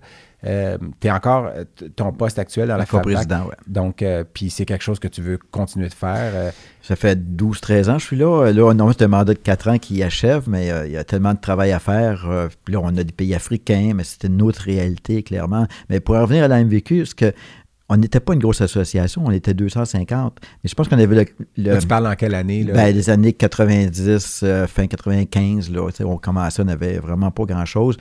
Mais moi, je regardais l'achat, je regardais les VMA, tu sais, puis j'avais aucune... euh, pas, euh, par rapport à eux, j'avais pas de... complexe. complexe, tu sais. Puis Puis t'as raison. j'ai pendant toutes ces années-là, c'est-à-dire on est capable de faire aussi Ouais, bien, ouais. sinon mieux qu'eux. Puis je le vois aussi, moi, je l'ai mis dans l'association. Il y en a d'autres qui l'ont mis dans la création de centres vétérinaires, qui l'ont mis, tu sais. Mm, mm, Fait ouais. que cette, ce- cette décomplexification-là, je trouve qu'elle est importante. C'est essentiel. Fait que notre profession n'est pas complexée.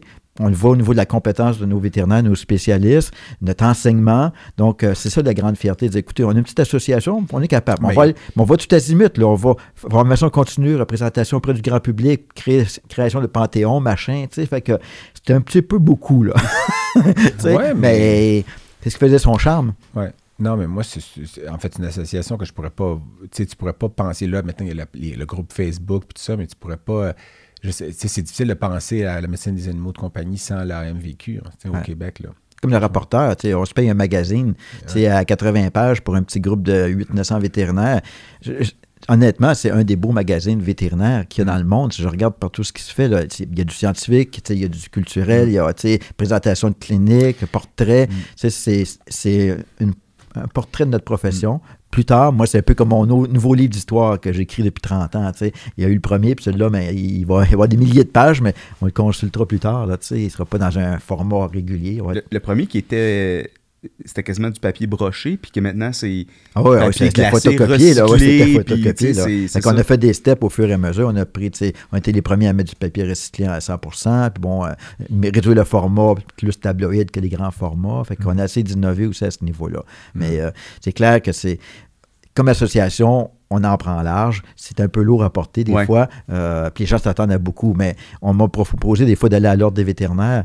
Mais je veux dire, c'est comme sexy l'association, tu sais, la MVQ, tu sais, on se fait aimer, on fait des belles affaires. euh, Tu as c'est moins le côté euh, régiment. ouais. C'est ça, tu sais. Fait que bravo pour ceux qui vont à l'ordre parce qu'on en a besoin. Ben, je suis passé par Euh, là. ouais. tu sais, puis je suis un peu. Eric est encore sur le comité euh, administratif de la, M- la MVQ. Oui. Puis moi, j'ai été sur le CA de l'OMVQ. Je sais que J'ai été sur le CA de la MVQ aussi.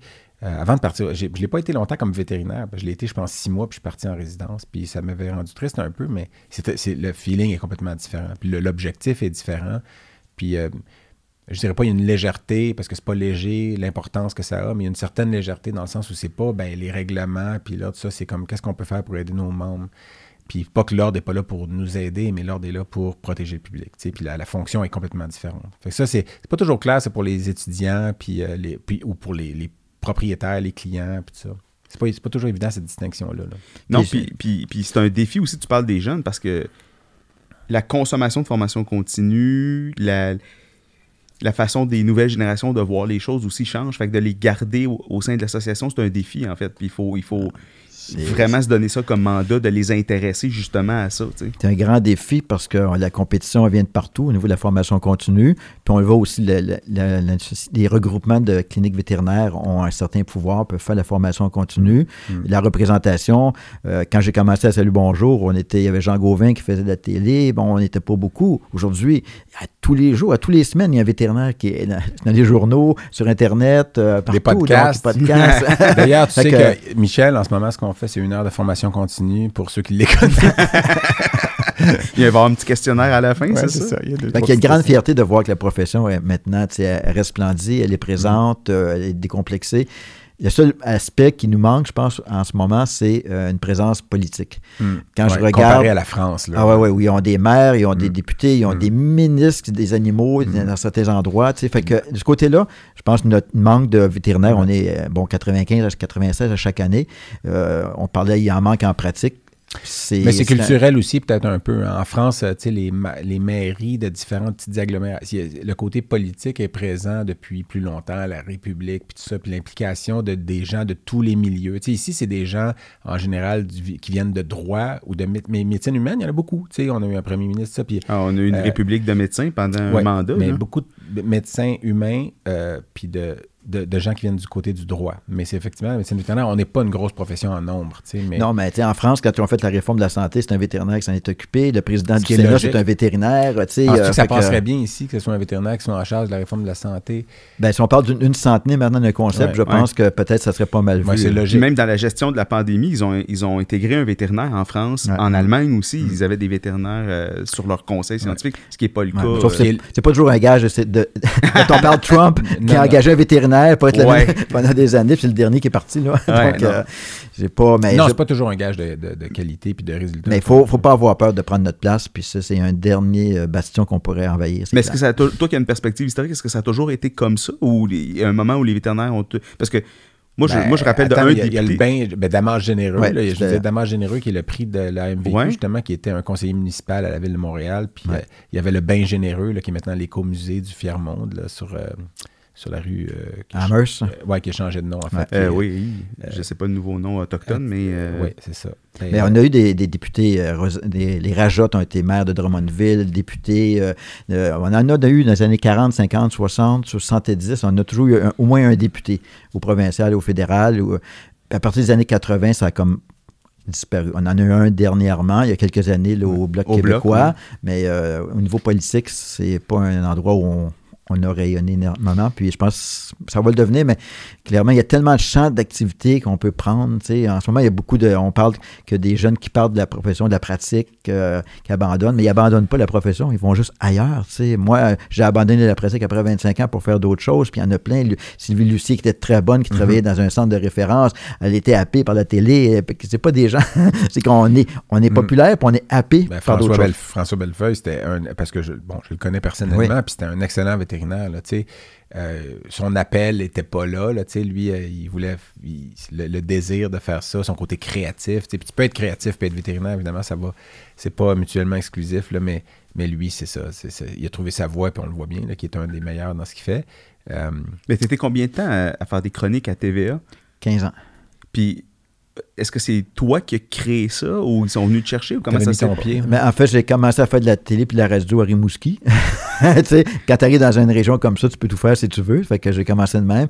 Ensuite, je suis revenu à Montréal. Puis là, à CKC, ils voulaient avoir un, un chroniqueur. Fait qu'on a, on a eu une émission pendant deux ans. Tous les samedis matins, on répondait aux gens. Puis quand CJMS et CKC ont fusionné, le lundi matin, tout le monde est éclairé. Paul de moi, puis les autres, c'est fini. Puis euh, bon, là, j'ai gagné à la porte de Salut Bonjour. Ils m'ont dit oui, ça nous intéresserait, mais as-tu de l'argent? Je ne savais pas, je savais pas que ça prenait de l'argent.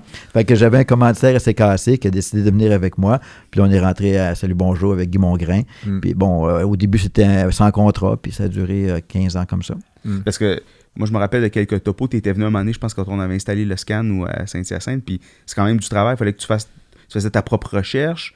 Après ça, tu venais avec ton caméraman. Ben, au tu, début, il y avait- tu tournais ton topo. Puis Mais au début, j'étais le premier chroniqueur à faire euh, de l'extérieur. Donc, j'avais ma propre caméra. Il, il nous payait pas un caméraman. Fait que je partais avec ma caméra, je faisais mon montage moi-même, je Wow. diffusais. Fait que ça a changé un peu la façon de travailler à Salut Bonjour pour les chroniqueurs. Quelques années après, ils ont décidé de fournir à chaque chroniqueur un caméraman pour aller faire des extérieurs. Puis bon, euh, maintenant, on peut pas faire une chronique sans visuel. Donc, euh, mais c'était, je travaillais avec les bobines. là. Je travaillais avec des gens qui étaient à l'époque du Capitaine Bonhomme. Là. On descendait dans le sous-sol en bas, là, puis on collait les tapes. Là, tu sais, euh. Que, Là, on perd les étudiants en ce moment. Une bobine. Donc, euh, non, ça a été une belle école puis une belle expérience. Mm. Puis, euh, Puis tu devais avoir beaucoup de. Est-ce que tu sentais qu'il y avait de la portée de ces chroniques-là, tu sais, les- le, le- le feedback des gens? Est-ce que tu en avais beaucoup? Comment ça. Ben, à, à l'époque, on disait que les, le- c'est moi qui recevais le plus de courriers de lettres. Ah ouais? Ah ouais. C'était dans De la... salut, bonjour. Là. Ouais, c'est Ok. ça. Les animaux, ouais, je veux dire, Ça a toujours, ouais, ça a Ça a toujours- toujours été été. C'est pas porteur. parce que c'est moi, c'est n'importe qui qui parlait des animaux. Pour ça, j'ai Ouais. fait des pitchs pour d'autres émissions. J'ai Ouais. travaillé à Cornemuse euh, comme recherchiste. Bon, ça fait que j'ai eu la chance de travailler aussi à d'autres émissions, Bec et Museau.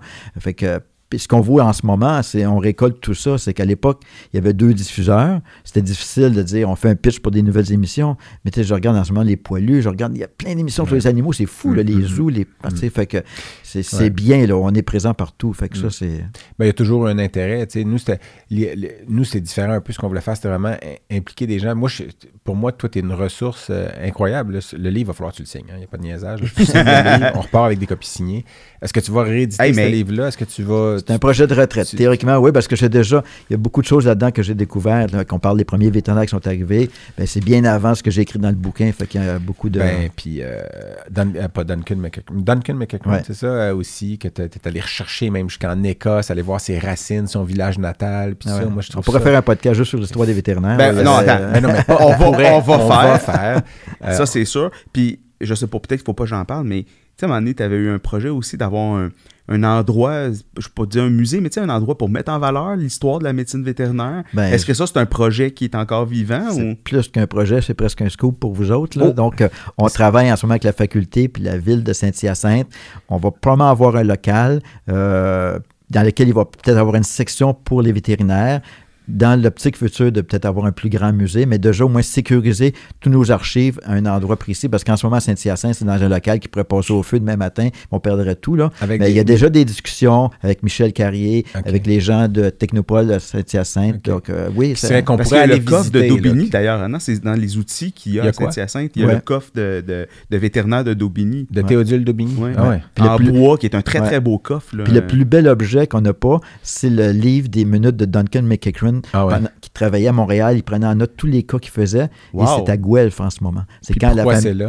Parce que ça appartenait à la famille Baker. Baker était associé avec McEachran. Baker de l'hôpital Baker. Oui, C'est ça, qui a quatre générations de vétérinaires. Ouais. Quand Baker a fermé, il a tout donné ça à Guelph parce que lui, il venait Ah, de Guelph. Fait que là, le, le document de McEachran est à Guelph, puis ça va être très difficile. À moins que Toronto euh, batte Canadien, je sais pas, là, peut-être qu'on pourrait violer ça. on sait pas. Mais euh, moi, j'étais persuadé que j'étais le premier avec mon patronyme euh, à être vétérinaire au Québec. Puis quand j'avais lu ton livre, euh, en fait, avant d'entrer en médecine vétérinaire, je pense pas qu'il y en avait dans ma famille. Puis quand j'ai lu ton livre, Eric, à la page 103, Ouais, à la page, tu m'as dit ça hier, moi je suis tombé en bas de ma chaise. Ah, Il y a le diplôme, hein? Il y a le diplôme d'un Delorimier, puis c'est un chamilly de, de, de, de Lorimier. ben, c'est plus que. C'est quoi son autre prénom? Charles. Ouais, c'est ça, mais Charles Chamille de Lorimier. C'est sûr, c'est dans ma famille. Puis c'est probablement un. Puis il est diplômé en 89, à l'époque. euh, où- 1889. 1880, oui, pardon. Après moi. 1889. Après moi. à l'époque où c'était trois ans, donc c'est la première cohorte. Si tu dis que l'école a été fondée en 1886, Ouais. parce qu'on a fêté en 86 les 1900 les 100 ans, donc c'est le, le- ton ancêtre a été dans la première cohorte de l'école vétérinaire du Québec. Ouais. C'est quand même Ben, incroyable.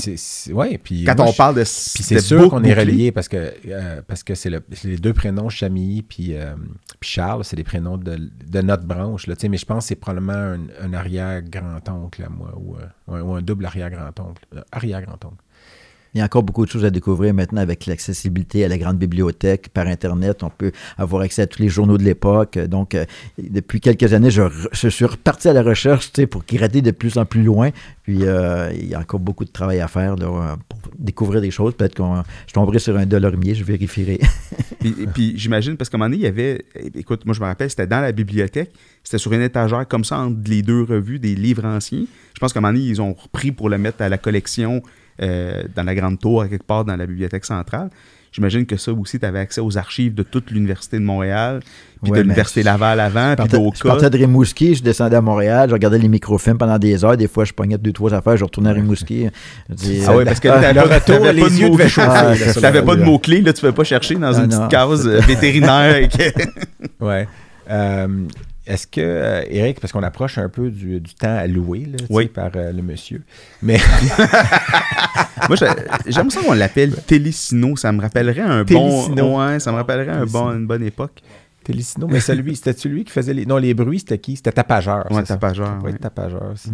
Ça, pour les jeunes, c'était une émission qui s'appelait Bobino, là, vu qu'on a parlé de Bobine tantôt, mais c'était excellent. Vous irez regarder ça. Bobinette, là, j'ai eu un crush sur elle pendant quelques années. Euh, C'était une main qui avait en dessous, hein, je sais ça. c'était une marionnette. En dessous de la robe, c'est juste une main. Mon crush s'est réalisé éventuellement. Je devenais ado. Bon, mais euh, on dérive. C'était que- C'était quasiment ton meilleur crush, finalement. Celui qui s'est le plus concrétisé. C'est le plus fidèle, en tout cas. Euh, c'est celui maintenant qui m'aide à faire mon travail à tous les jours, puis être si bon quand je. Ouais, c'est ça, avec euh, mes patients. Mais euh, donc, Eric, est-ce que toi, tu as un mot de la fin? Moi, je vois que d'ailleurs, tu as rebord le t-shirt aujourd'hui de Batman. Puis tu sais que mon chien s'appelle Bruce Wayne. là. Ton chat? Mon chat, oui, pardon, s'appelle Bruce Wayne, entre autres parce que les oreilles, il y a des curls, les oreilles un peu, fait que ça y fait une tête un peu de Batman. Je l'ai appelé comme ça. Tu sais que sur ce podcast, il n'y a que de la synchronicité. hein? Il n'y a, pas- Ouais, il, y a pas de hasard. Des fois, il y a même de la synchronicité. là. on, on va assez loin. Là. Mais Michel, est-ce que. Moi, avant, euh, oui, vas-y. si avant d'un mot de la fin, là, j'ai le goût de demander à Michel, puis ça, c'est une question vraiment piège. là. Je le dis tout de c'est suite. ça que ça prend, Euh, comment tu vois le futur. l'évolution de la, de la médecine vétérinaire au Québec dans les mettons sur un horizon là, on se projette vraiment loin là, tu sais. où tu penses que ça va s'en aller tout ça? Parce que on est un peu dans une période euh, pas dire trouble là, mais tu sais c'est de grands dérangements mettons ou de, de, de, de modifications importantes où est-ce qu'on s'en va? Tu sais, c'est- y a-tu des tendances, y a-tu des choses inquiétantes ou au contraire des choses vraiment le fun que tu vois venir? Dans les petits animaux ou en général, parce que c'est tellement. De plus en plus, c'est comme deux univers séparés. Ouais, ben parlons des petits animaux parce que c'est quand même ce qu'on connaît le plus. euh, on peut commencer par ça, mais si t'as si t'as Ouais. un avis plus général. Moi, je suis positif dans la vie, fait que je pense pas que ça va aller en empirant, mais ça va aller en changeant complètement. Je pense que le, le fait, l'apparition des regroupements, euh, ça va changer un petit peu la- l'approche de la profession vétérinaire. Ce qui m'inquiète, c'est plus l'accessibilité aux soins. C'est peu importe, parce que peu importe à qui appartient la clinique, quels sont les vétérinaires, les compétences sont là, la formation, euh, les, peu- je suis pas inquiet, mais c'est l'accessibilité aux soins, euh, ça coûte de plus en plus cher. Pendant des années, les vétérinaires, on avait bonne presse parce que, bon, on coûtait pas si cher, puis bon, euh, c'était correct. Mais maintenant, c'est normal. La médecine coûte cher, puis il va falloir que quelqu'un paye. L'animal, ça reste un luxe. Euh, mais on l'a vu dans la pandémie, c'est aussi euh, très positif d'avoir un animal. On n'a jamais adopté autant. J'espère qu'ils vont rester avec les gens, ces animaux-là. On va découvrir que c'était important et qu'ils nous ont apporté beaucoup. Fait que ça, j'ai espoir là-dessus. Mais si les soins sont de plus en plus accessibles, peut-être notre belle réputation, notre code d'amour va peut-être avoir tendance à s'effriter. Mais ça, c'est l'ironie des gens qui veulent ouais. une médecine de qualité à la fine pointe, mais qui trouvent que ça coûte de plus en plus cher. Mais c'est malheureusement, ça vient avec un certain coût. Ouais. Puis en ce moment, le- la difficulté de rétention, puis tout ça, il y a aussi un moment donné où les, les- les- les vétérinaires, tu sais, tous les gens qui pensent que les vétérinaires roulent sur l'or, puis que ça n'a jamais vraiment été vrai. Oui, il y a des gens qui ont fait beaucoup de sous parce qu'ils ont bâti des, des- des- cliniques ou ils ont été rachetés, etc. Mais le, salaire moyen, quand on compare à, nos, euh, pas nos collègues, mais les médecins humains, tout ça, puis on fait, on fait des choses complètement différentes. Mais il y a, là, les salaires sont allés à la hausse parce que c'est une profession qui est en. il y a- il manque de personnel, tout ça. Puis à un moment donné, tu as besoin de, de gens pour. Donc, les, les salaires, il y a une pression à la hausse sur les salaires en ce moment. Puis ça, ça rajoute une pression à la hausse sur les coûts aussi qu'il faut charger. Et puis le- le- le- après ça, les soins, comme je disais, de pointe, puis tout ça, ça, ça aussi, ça fait une pression à la hausse. Fait que c'est un petit peu déchirant, ça, parce que c'est c'est difficile de, de concilier tout ça ensemble. Ouais. Mais, mais je, je lance un petit pavé dans la mort par rapport à ça, parce qu'en médecine humaine, c'est en train de se passer. C'est qu'il va falloir se poser la question. Puis il n'y a pas beaucoup d'études qui le font. Tu sais, entre autres en oncologie humaine, là, il y a beaucoup de le débat de savoir, de se dire, on les détecte plus tôt, mais est-ce que la médiane de survie réelle, là, tu sais, en qualité de vie, en, en période où tu as une bonne qualité de vie, a changé tant que ça, versus les coûts qu'on investit dans un traitement unique. Mais ça, il y, a des- il y y a des études là-dessus de, de- pas de pharmaco-économique, mais de. Mais en médecine vétérinaire, il n'y en a pas tant que ça. Non, il va falloir se poser cette question-là aussi. Puis en humaine, mettons en onco, ben, il y a certaines tumeurs que oui, on sait que oui, effectivement, le diagnostic précoce améliore le temps de survie, puis même augmente le taux de guérison, ce qui est plus fiable. Des fois, parce que le temps de survie, si tu le détectes deux ans plus tôt, puis tu vis deux ans de plus, ben, t'as pas gagné. Exact, c'est ça, oui. Mais, euh, que, mais euh, en médecine vétérinaire, il n'y a pas ça. Mais euh, c'est des choses que ça va prendre. Mais tu veux dire par rapport à l'équipement. C'est ça, en fait, c'est que de déployer tout cet arsenal-là de soins qui coûte cher, il va falloir qu'on trouve dans quel cas c'est vraiment indiqué de le faire, justement, pour. pour Il y a- beaucoup de subjectivité là-dedans. Oui, oui. Personne, moi, quand, tu sais, quand récemment, j'ai eu une, une stagiaire qui est venue puis qui a vu un, on a un tableau dans la salle d'examen d'oncologie où est-ce qu'il y a des photos de patients. Puis c'est une jeune stagiaire là, tu sais, en, en technique en santé animale, puis elle a vu les, les photos, puis, euh, puis elle regardait, puis ma, ma technicienne d'oncologie a dit Ah, ben malheureusement, c'est tous des patients qui sont décédés. Mais tu sais, la, la technicienne a dit ben, ben, pourquoi on fait ça de bord de l'oncologie? Puis là, je dis ben, c'est parce que, ben, ils décèdent. Ils sont- On tout va- le on monde, va de toute tous- façon, on va tous, tous décéder. décéder, mais- c'est pas juste la question, c'est quand on les a traités, ben des fois ça a acheté des mois de qualité de vie, Mhm. puis des fois ça fait que la personne là, elle est plus prête à accepter le départ de son animal. Fait que des fois c'est pas l'idée c'est pas de le guérir, c'est de aussi améliorer la qualité de vie. Puis il y a des choses qu'on fait aujourd'hui que qu'on faisait pas il y a 20 ans, puis je pense que mais est-ce qu'après ça, ça justifie les coûts? Est-ce que ça. Puis, tu sais, le côté environnemental aussi. Il y a certaines choses qu'on fait, puis on fait du. du- tu sais, on parle des plastiques à usage unique, puis tout ça. Puis avant, Ouais. c'était. Je sais pas si toi, quand tu as commencé, c'était encore des seringues en verre, là, peut-être pas, là, ça te vieillit un peu. mais tu sais, pourquoi. Non, mais pourquoi les seringues en les verre? saignées, puis non, les- non, mais en réalité, on aurait la technologie pour faire des seringues en verre qui sont peut-être réutilisables, puis Mhm. restérilisables, au lieu d'utiliser des seringues en plastique usage unique. Là, en quelque part, il y a une pression de l'industrie aussi là-dedans. la- Ça compliquerait les choses, tu sais, mais on le fait pour certaines affaires à l'épicerie, tout ça. Mais là, vous parlez, j'écoute, c'est- vous parlez beaucoup de technique, tu sais. Mhm. Moi, je parle image. tu sais, Comme je dis depuis le début de ma carrière, c'est de voir tu sais, que la cote d'amour, de valoriser les vétérinaires. C'est c'est à cet aspect-là que je pense, à long terme. Euh, les, besoins, les vétérinaires ont besoin d'amour, c'est clair. là. Ouais, Et puis, Mhm. j'ai peur qu'à un moment donné, cet amour-là euh, s'effrite un petit peu en disant, ben, c'est ça, ça coûte cher. c'est- tu sais, fait qu'il y a, il y a cet aspect-là. Mais en même temps, je suis content parce que les, les jeunes vétérinaires ont compris ce le message qu'on les a passé. Arrêtez de travailler 70 heures par semaine. Gardez-vous une vie en dehors de la profession équilibrés. Puis ils ont compris, ils, ils travaillent Hmm. Ouais, moins, mais c'est frustrant pour les vient- propriétaires. ouais, ça vient avec un, un bémol, ça aussi, Ouais. parce que quand les, les vétérinaires disent, moi, je veux, je travailler trop, je veux plus faire de soir, mais qui qui se fait ramasser, c'est les centres d'urgence, puis les centres d'urgence coûtent cher parce qu'à un moment donné, qui tu payes la nuit pour travailler dans un centre d'urgence, ben, à un moment donné, ils demandent un salaire plus élevé pour travailler de nuit, puis avoir un horaire de vie qui est vraiment pas normal, en fait, ou en tout cas qu'on ne considère pas de la normalité. Fait que ça rend ça un peu compliqué, et puis quand un centre d'urgence ferme, puis que l'autre est ouvert, puis que des fois, c'est complexe. Ça, c'est nouveau, là, ça n'existait pas avant. Mais ça parle de la Puis- pénurie aussi, on en a parlé. Moi, j'ai, moi, j'ai, j'ai été longtemps dans les sceptiques de dire Ah, il faut former plus de vétérinaires, tout ça. Moi aussi, j'étais un sceptique. puis là, je, je l'avoue, clairement, tu sais, puis Ben, on va lui donner le crédit à Michel oui. Carrier. Je veux dire, clairement, Oui, il y a des gens qui en l'avaient- désaccord, qui- moi aussi, il y a Exact. quelques années. Je ne l'ai pas, je l'ai pas Non. verbalisé sur les toits. Là. Non, c'est mais ça. j'étais pas d'accord Mais il y, il avait raison, puis je veux dire, c'est, c'est, Ouais. ça fait partie de ça, c'est Ouais. que cette transformation-là, puis qui, qui est saine, tu as tout à fait raison de dire que, écoute, faut, faut que tu aies une vie, faut que tu sois équilibré parce que Ouais. c'est très exigeant. Mm. Ben, ça passe par qu'il y ait plus de vétérinaires aussi qui soient Et prêts. ça, en France, ils parlent d'avoir une autre école vétérinaire privée, euh, tu sais, puis on en a parlé. rajoute Rimouski, puis euh. Rivière-du-Loup. euh, non, Moi, ça va Rimouski. être à Rimouski. Donc, euh, mais on parle pas de- d'en ajouter 20 ou 30, Non, on parle d'importer hein. des vétérinaires. On a une pénurie de vétérinaires pareil en Europe. Là, tu sais. fait que c'est une utopie de penser qu'on va faire venir des centaines de vétérinaires français et il en manque là-bas. Donc, euh, ouais. il va falloir en former plus. Mm. Puis en en formant plus, au début, on avait peur qu'ils s'en allent tout dans les petits animaux. Mais même s'ils sont dans les petits animaux, il y a un besoin, mais il faut penser aux grands animaux aussi, Mm, puis ouais. à la recherche, puis partout dans l'enseignement. tu sais. Les Mais grands défis le, dans le l'enseignement. recrutement aussi. qu'il faut qu'il change, la méthode de recrutement aussi. puis Ouais. tout ça. Maintenir la, le- la- la faculté, tu as raison, c'est un, le- défi, ça aussi. Je veux pas être l'avocat du diable, mais la cote d'amour, tu sais, moi, sou- souvent, on l'a entendu comparer avec celle des pompiers, tu sais, puis les, je sais pas pourquoi les pompiers et les vétérinaires, mais les pompiers, c'est ça, ils arrivent, ils éteignent un feu chez vous, puis ça te coûte rien, là, tu sais. Fait que c'est pas pareil. je pensais que tu allais pas- parler de leur gros tuyau. Mais... Non, ben ouais, puis c'est ça, puis les calendriers, il faut faire des calendriers de vétérinaires. Tu sais, ils l'ont fait en Australie. Ouais, sont tout nus. Ouais, ça, me gêne pas tant que c'est de dos, là. Fait qu'en tout cas, c'est une belle profession, il y a de l'avenir. là. Euh, Les jeunes qui veulent aller là-dedans, euh, on les encourage, là, Ouais, clairement. ouais, ouais. Puis euh, il y a des champs d'activité qu'on va pouvoir envahir au cours des prochaines années, puis soyons fiers. Ouais. Ouais, je suis très Ben, fier, ça, je pense que c'est le, le message important, tu sais. Fait que c'est là que, Ouais. comme une conversation, on va la finir? Ouais. Écoute, euh, c'était un- vraiment un plaisir, Michel. Merci beaucoup d'être venu avec nous. On pourrait plein d'autres choses qu'on a parlé, mais c'est une promesse, là, puis là, tu vas t'engager publiquement qu'on va refaire un épisode sur l'histoire. Préparé, là, on va. On va, on va allez voir que l'histoire, c'est pas plate. Là, Tu sais, on pense que c'est plate, mais il y a des personnages vraiment rigolos. Ouais. Ah ben là, tu, tu parles à deux convaincus. là, Non, tu sais, ouais, nous, ça. on, est- on aime l'histoire. C'est la petite histoire qui m'intéresse. les détails, là, là, les entrelignes, c'est ça. ça. les- Mais c'était ça ton titre, c'était histoire et Les petites, petites histoires. Parce que les Non, petites bien histoires, des vu. fois, c'est. Mm. Excellent. Merci, Merci beaucoup, de Michel. l'invitation. On, apprécie énormément. Merci. Toujours un plaisir.